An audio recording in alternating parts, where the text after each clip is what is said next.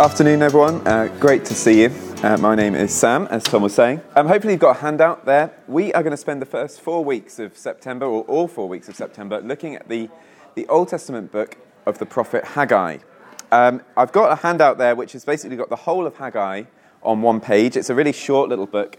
Um, sorry, it's a little bit grainy. Uh, we'll see if we can get that improved for next week, but hopefully, that'll give you enough uh, to help you to follow along with what we're seeing from God's Word. So I'm just going to begin by reading uh, Haggai chapter 1. That's our passage for this afternoon. So let's hear God's word. In the second year of King Darius, on the first day of the sixth month, the word of the Lord came through the prophet Haggai to Zerubbabel, son of Shealtiel, governor of Judah, and to Joshua, son of Jehozadak, the high priest. This is what the Lord Almighty says These people say, the time has not yet come to rebuild the Lord's house. Then the word of the Lord came through the prophet Haggai Is it a time for you yourselves to be living in your panelled houses, while this house remains a ruin? Now, this is what the Lord Almighty says Give careful thought to your ways. You have planted much, but harvested little. You eat, but never have enough. You drink, but never have your fill. You put on clothes, but are not warm. You earn wages only to put them in a purse with holes in it. This is what the Lord Almighty says Give careful thought to your ways. Go up into the mountains and bring down timber and build my house, so that I may take pleasure in it and be honored, says the Lord. You expected much, but see, it turned out to be little. What you brought home, I blew away. Why? declares the Lord Almighty. Because of my house which remains a ruin, while each of you is busy with his own house. Therefore, because of you, the heavens have withheld their dew, and the earth its crops. I called for a drought on the fields and on the mountains, on the grain, the new wine, the olive oil, and everything else the ground produces, on people and livestock, and on all the labor of your hands. Then Zerubbabel, son of Shealtiel, Joshua the son of Jehozadak the high priest, and the whole remnant of the people obeyed the voice of the Lord their God and the message of the prophet Haggai, because the Lord their God had sent him. And the people feared the Lord. Then Haggai, the Lord's messenger, gave this message of the Lord to the people I am with you, declares the Lord. So the Lord stirred up the spirit of Zerubbabel, son of Shealtiel, governor of Judah, and the spirit of Joshua, son of Jehozadak, the high priest, and the spirit of the whole remnant of the people. They came and began to work on the house of the Lord Almighty, their God, on the 24th day of the sixth month. Amen. Well, the main message of that passage, I think, is probably pretty straightforward. One of the easier kind of prophetic messages to understand. Twice the prophet says, Give careful thought to your ways. Or in the, the translation I was using when I was preparing this, uh, it's slightly more punchy, and it's the heading for our talk today consider your ways. He's saying, take a look at ourselves, take stock, ask ourselves how it's going, consider your ways. Um, it's interesting, isn't it, that business gurus, I think, would encourage us to think about doing regular self evaluation as part of our, our kind of work processes, to, to make, make time to reflect, to plan. And you can see why that's good advice, can't you? Because if we don't do that, there's a danger that we'll, we'll turn into headless chickens, uh, essentially. And I think it's probably good at this particular time of year, especially, to, to do some taking stock, to take a look at ourselves, some self evaluation. Uh, because I guess for many of us, things are getting busier this time of year. Some of us, most of us, I guess, will have been working away through the summer, but perhaps our home lives are getting busier with schools and stuff starting back. Churches are probably getting busier as well. And so before we get on that treadmill uh, that seems to run all the way through to Christmas, uh, it's worth stopping, I think, today and asking ourselves, what are we prioritizing this autumn?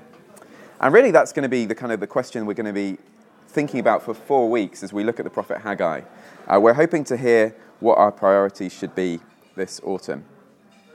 Because there's a danger, isn't there, with if you do too much personal reflection, uh, you can sort of get slightly overly focused on yourself, uh, or you can get, get, trapped in your own world, or there's a less polite way of putting that that um, some of you might be thinking about.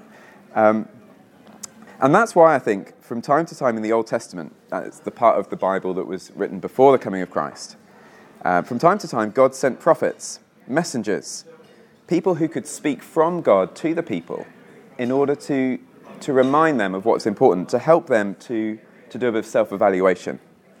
And that's why Haggai is sent to Zerubbabel, this governor, and to Joshua, the high priest, these leaders of the community. He's, he's sent with this message consider your ways. And that really is one of the reasons why we want to meet on a Wednesday lunchtime. Uh, we want to kind of pause for half an hour to get out of the busyness of the, the office, uh, to get out of ourselves maybe and, and all the stuff that's going on in our heads, and take a bit of time in the middle of the working week to hear what God's priorities are for us. So let's work through this passage uh, fairly swiftly this lunchtime and see how God might be using Haggai to help us to consider our ways. Um, the Lord speaks four separate times in chapter 1, so we're going to break it up using those four speeches from the Lord. And the first thing he says is a penetrating comment. Verse 1 In the second year of King Darius, on the first day of the sixth month, the word of the Lord came through the prophet Haggai to Zerubbabel, son of Shealtiel, governor of Judah, to Joshua, son of Jehozadak, the high priest. This is what the Lord Almighty says. These people say, The time has not yet come to rebuild the Lord's house. It's maybe slightly surprising after all the build up that the first thing that God has to say to the people is, is sort of like a comment, an observation. He just, the Lord sort of just says to, to Zerubbabel and to Joshua, What do you make of this? This is what the people are saying. What do you think? It's not yet time to rebuild the Lord's house. That's what the people are saying. Well, to understand why this is a penetrating comment, we need to spend a bit of time thinking about the background to, uh, to Haggai. So the year here is 520 BC. That's the second year of Darius, 520 BC. We actually know the exact date of this prophecy, and it's, it's kind of about now. It's actually the end of August, so maybe a couple of weeks ago in 520 BC. Um, but there's another important date that we really need to have in mind. Um, this is a kind of much more important date in the history of Israel than the 31st of October is uh, for us at the minute. Um, the date is 586 BC. That is the date when the Babylonian army captured Jerusalem and they took the people into exile into Babylon. Okay, so that was the kind of the, the watershed moment. That was the end of uh, Judah's history of having kings, of dwelling in the land all God's promises. Everything kind of came tumbling down. And then for about 66 years or so, the people were in exile in Babylon. But by 520 BC, the date of this prophecy, the people have actually been coming back. Uh, and in fact, some of them have been back in the land for about 18 years or so by now. Okay? So we're kind of 18 years after the return from exile. And the people had been sent back with a specific commission their commission was to rebuild the temple in Jerusalem. And they had, they had initially tried to do that. Uh, but they'd been stopped, there'd been opposition, political pressure, and it just hadn't been possible for them to be able to, to carry on building the temple. Okay, so they, they tried that 18 years ago. And now, for 18 years, they've, they've really given up on building the temple at all. Uh, I guess it seemed to them, like they were saying, the time wasn't right for them to be building the temple at the minute. Uh, they had a, re- a, totally shattered economy to try and rebuild. They had lots of work to do in their fields, in the harvest, to try to get uh, the economy back on track. And presumably the political problems were still there. It, they, they worried that if they started rebuilding the temple, then they would get squashed by political opposition and pressure. And so I guess they just had a sense that yes, they would, they'd return from exile, but it didn't seem like God was really um, wanting to bring any kind of big change. God wasn't really working for them, He wasn't doing anything with them just at this time. And so they were saying to themselves, the time has not yet come to rebuild the Lord's house. Well, you might be thinking, well, what's this got to do with me on a Wednesday lunchtime as I think about going back to my office? And I suppose to answer that, we need to take a sort of a bit of a step back away from the temple and think about God's purposes in general. So if we go back to creation, Uh, God created this world in order that we might know God and enjoy Him, and in order that we might worship Him, and that we might, as humanity, be part of bringing this whole world to worship God. That's why Adam and Eve were given a kind of a job of almost being like priests in the Garden of Eden. Their job was to, to cultivate and rule the world in order to offer it uh, to God as a kind of a, a worship. Of course, Adam and Eve didn't do that. They failed in their task. And so, ever since then, God has been uh, on a project of getting us back to our original calling of worshipping God um, the way that He intended. And this temple in Jerusalem is really kind of like a stepping stone along that path of restoring the worship the way that God intended. Uh, that temple in Jerusalem was the, the, the, the particular way that the people then were going to be able to worship God. But of course, for us now, we don't have a physical temple. We've got something much better. The Lord Jesus Christ, God's own Son, has come to be the perfect priest that Adam failed to be. He's the one who leads us back to worship of God now. He's the one who, who restores us, who purifies us from our sin, who enables us uh, to know and love God again. And we get a commission in that. As, as people who come to know the Lord Jesus ourselves, we are called to be part of this project now of rebuilding uh, the, the church, the people of God who are enabled to, to worship God the way that we're meant to. So that's the kind of the building project that God is calling us to here this lunchtime, uh, to be part of people coming to worship God again. But I wonder if we also, like the people in this passage, sometimes say to ourselves, the time has not yet come. The time has not yet come to be building God's house. Perhaps we're thinking that we need to really focus at the moment on building our career. We're maybe at the start of our career and we need to focus on that. Uh, and we maybe think to ourselves, well, once I've got established in my career, once I've got a little bit more flexible time, then it will be appropriate for me to throw a bit more work into building God's house and investing in the church and that kind of thing. Some of us might have a family, and again, we might be thinking it's very busy at home, too busy for me to really do very much else. So I'm going to try and raise a family, and when I'm an empty nester, then I'll get on with investing in God's kingdom. Or perhaps more generally, as Christians in our society today, perhaps we, we think it's not time to really throw ourselves in investing in God's kingdom because it just doesn't seem like the right time. We're worried that there's going to be a kind of a backlash against Christianity. If we poke our heads above the parapet, we're worried we'll just get crushed down. And we sort of think it just doesn't seem like God's doing very much in Ulster today. It seems like God's pretty quiet. And so we sort of think to ourselves, well, why, why throw my energies? Why risk getting involved in something that God isn't really going to be blessing at this time? Well, I don't know about you, but I'm certainly tempted to think along those lines uh, a lot of the time. And so that's why we need to hear, secondly, the painful question that the Lord asks. Verse 3 then the word of the Lord came through the prophet Haggai Is it time for you yourselves to be living in your panelled houses, while this house remains a ruin? So it turns out, I think, that what the people were saying was a little bit of a smokescreen. Uh, because they, they really didn't have any lack of ambition for their own homes. They were really keen to have very nice panelled houses. And so the Lord asked this, this painful question Is it really the right time for you guys to be trying to build paneled houses, and you're just happy, are you, to leave my house lying in ruins? Is that really the right priority to pr- prioritize building your own kingdoms, your own houses, and to forget about what I'm involved in and my, my project? Uh, is it really the right way of doing things to not have me at the center of your lives? Well, perhaps we might update uh, this prophecy of paneled houses uh, with thinking about uh, flat panel TVs. Um, is it right for us to be wanting to live in houses full of many flat panel TVs when the Lord's house, the church, is left to rot? Well, to encourage the people that that is the wrong choice to make, uh, to, the, to encourage them that we could say to, to put career before church is the wrong thing to do, the Lord uh, says something in verse 5. He says, Now give careful thought to your ways. You've planted much, but harvested little. You eat, but never have enough. You drink, but never have your fill. You put on clothes, but are not warm.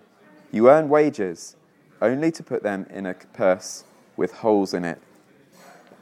So they are investing themselves in building their economy, trying to work really hard. It's all good, but it's not producing a lot of results. It's not giving them what they expect. And if you jump down to verse 9, you can see why that was. Verse 9, you expected much, but it turned out to be little. Because, and here's why what you brought home, I blew away, God says, because of my house, which remains a ruin while each of you is busy with his own house. Therefore, because of you, the heavens have withheld their dew, and the earth its crops. So, this is a specific judgment. Uh, God has uh, not allowed the harvests to be successful. He, he, he's, he's judging them because of their wrong priorities. And so, however much they invest in their careers, in their economic productivity, in their hard work, they're not going to have what they're looking for because God is disciplining them. Now, I am not a prophet or a son of a prophet. I'm not able to point at particular circumstances and say, this is why things are difficult for us at the moment. We can't do that today. But at the same time, the New Testament does encourage us that if we are Christians, then God is our Father, and He wants to discipline us as children that He loves. And we should see hardships and trials that God sends in our way as, as part of God's discipline of us. That's in Hebrews uh, chapter 12. So if God loves you and you're his child, then he, if he sees you overinvesting in your career and underinvesting in the work of your kingdom, uh, in the work of his kingdom, don't be surprised if we earn money but never have enough. If we have a job but it's never important enough. If we find that the things that we're throwing our energies into actually don't produce the results that we expect. Uh, I once was working as a student worker at a church in Cambridge, and um, one thing we used to pray for the students was that God would spoil the world to them. That was like a, literally a prayer that we prayed. God, please would you spoil the world to Jack? And you might think that's a really harsh prayer, isn't it? But if you think about it, if Jack was ever going to invest in God's kingdom as a bright kind of Cambridge uh, student, he needed to realize that all the stuff that glittered in the world that offered, offered itself to him for his investment was actually rubbish. It wasn't going to produce the results he, he wanted. And so we, we prayed that God would spoil the world to, to, to these guys so that they would be wanting to invest in God's kingdom. And I want to suggest this lunchtime that perhaps that's a good prayer for us to pray. Particularly when there's not much glory in Christian things at the minute. Particularly when we're all always attracted by the glamour of success, career achievement, KPIs, bonuses, and also, of course, the daily need to make ends meet. It's reality, isn't it? We've got to make our way in this world. But we need to remember that this world is not going to produce the results we expect if we overinvest in it and underinvest in God's kingdom. So God says, Consider your ways. Consider your ways. The only way to really be successful is to have God at the center and to be investing in his kingdom. Well, the Lord uh, doesn't just sort of tell them off, He also shows them what to do. And this is the third thing that He says. This is the personal plan, verse 7. This is what the Lord Almighty says Give careful thought to your ways. Go up into the mountains and bring down timber and build my house, so that I may take pleasure in it and be honored, says the Lord. So here's the job go up into the mountains, chop down the timber, bring it down start shaping it, and build the temple with it. Sounds like hard work, doesn't it? But it also sounds like really good work, I think, doesn't it? To go and work, to roll up our sleeves, and to be able to work building this temple. And God says this is work that won't get blown away by God's judgment. This is going to be work that God takes pleasure in. This is going to be work that He loves. This is going to be work that will last. And so it's good work. Well, we don't do God's work today by chopping down trees. Um, this was a sort of a personal plan for them in their particular situation. But God still wants us, I think, to invest in building his house. And the way we do that today is by, I suppose, pointing people to Jesus and helping people to, to hear about him. Um, now, that's not to say that our ordinary work is unimportant. The stuff that you guys are going to go back to this afternoon matters It's good to work hard. It's good to do stuff that's going to benefit other people in society. It's good to work uh, trusting that you're, you're serving the Lord, because uh, He loves that. He wants you to work hard in your job. But we shouldn't take that as a kind of, a, as then just thinking, when I come into the office at nine o'clock, I'm to be all about just serving my boss, doing my job, and, and kind of forget about God's building project. God still has a building project that He's involved in, even when you're working away on, on planning a new kind of street or, or designing some software. God is still wanting to gather people into His church, to make people part of His kingdom, and help them to worship Him again. Uh, where are we here? Um, so, so I kind of want to ask us, I suppose, at the start of this autumn, how are we getting involved in God's work? And how are we doing that in the workplace? How can we be using the opportunities that the workplace gives us to be part of building God's kingdom? Every Christian has received a commission to be part of that, not just ministers. Ministers have a particular job and particular responsibilities, but all of us, I think, have a, have a job of being part of investing in God's kingdom. Well, at Gospel in the City, we want to try and help Christians to be able to do that at work because we know that that's where you guys spend a lot of your waking time in the workplace.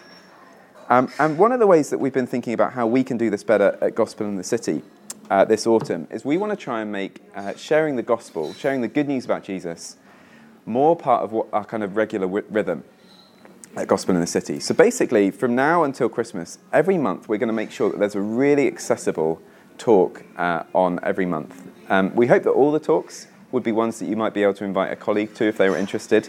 But we're going to make sure that we put on ones that are particularly easy to perhaps invite a colleague or a friend along to. So in December, we're going to put on two carol services this year. Uh, they've been pretty popular the last few years, so instead of just doing one, we're going to try and do two this year.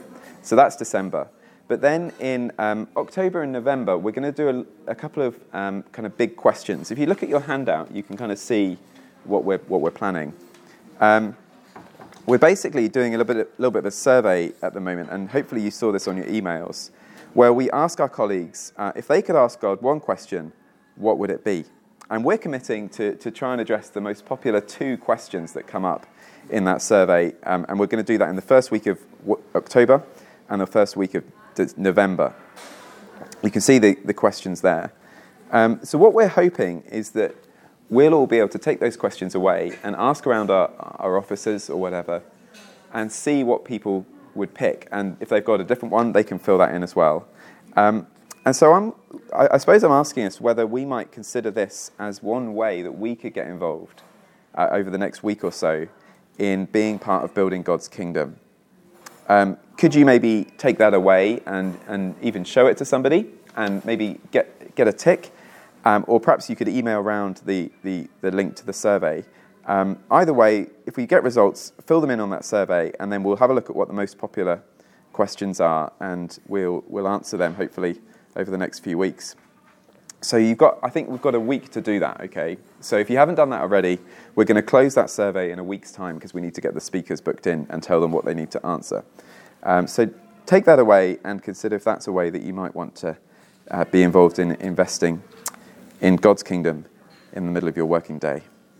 Well, lastly, um, before we go on too long, we're just going to glance very briefly at the final thing God says, verses 12 to 15. So the people responded wonderfully to Haggai's preaching. They start making plans nearly immediately, getting the materials together uh, and that kind of thing, making preparations. And the Lord straight away sends Haggai with a fourth message, and it's in verse 13. Then Haggai, the Lord's messenger, gave this message of the Lord to the people I am with you, declares the Lord. I guess probably their, their efforts uh, really didn't look very impressive. They were they were kind of looking at the wood that they were collecting, they were looking at the plans they were drawing up, and it probably wasn't particularly exciting or easy to be contemplating this project. But God wanted them to know that He took pleasure in their work and that He would help them. I am with you, declares the Lord. Well, I've called that a pregnant promise because I guess if God is for us, then that's everything, isn't it? you kind of, if you've got that promise to hold on to, then you really don't need to worry about everything else. We'll see more over the next uh, three weeks about how God kind of fills out that promise that He will be with them. Just for today, I, I, I want us to just take that promise away with us. Because our efforts to serve God in our workplaces are not going to be flashy, whether that's kind of getting on with our jobs or whether it's seeking to, to share the Christian message with people. It won't be glamorous, it won't be in our comfort zone a lot of the time, and it very often won't bring obvious results. But how sweet it is to hear this word I am with you, declares the Lord. So I want us to know that as we take baby steps in joining in in God's building project in our workplaces this autumn, God is already there ahead of us, encouraging us and empowering us. I am with you, declares the Lord. Shall we pray and ask for his help? Our Father, we, we want to say thank you that you've uh, made many of us to be followers of the Lord Jesus Christ, uh, your great Son, our great high priest. And we thank you that he has given us the commission of being part of this building project, of gathering and perfecting of the saints to be part of your kingdom. And our Father, we pray that you'd give us wisdom as we go back to our workplaces. Give us eyes to see ways that you might make us useful in that building project, even in our workplaces, even with the many responsibilities and burdens that we carry uh, as we go back to our jobs. We pray that you'd open up ways for us to be contributing to that great work that you are involved in. And so, Father, we thank you for this promise that as we do that, you are with us. You're with us, uh, Father, you're with us, Christ, and you're with us, Holy Spirit, even to the very end of the age. And so we thank you and pray that you would go with us uh, as we go back to our workplaces. In Jesus' name we pray. Amen.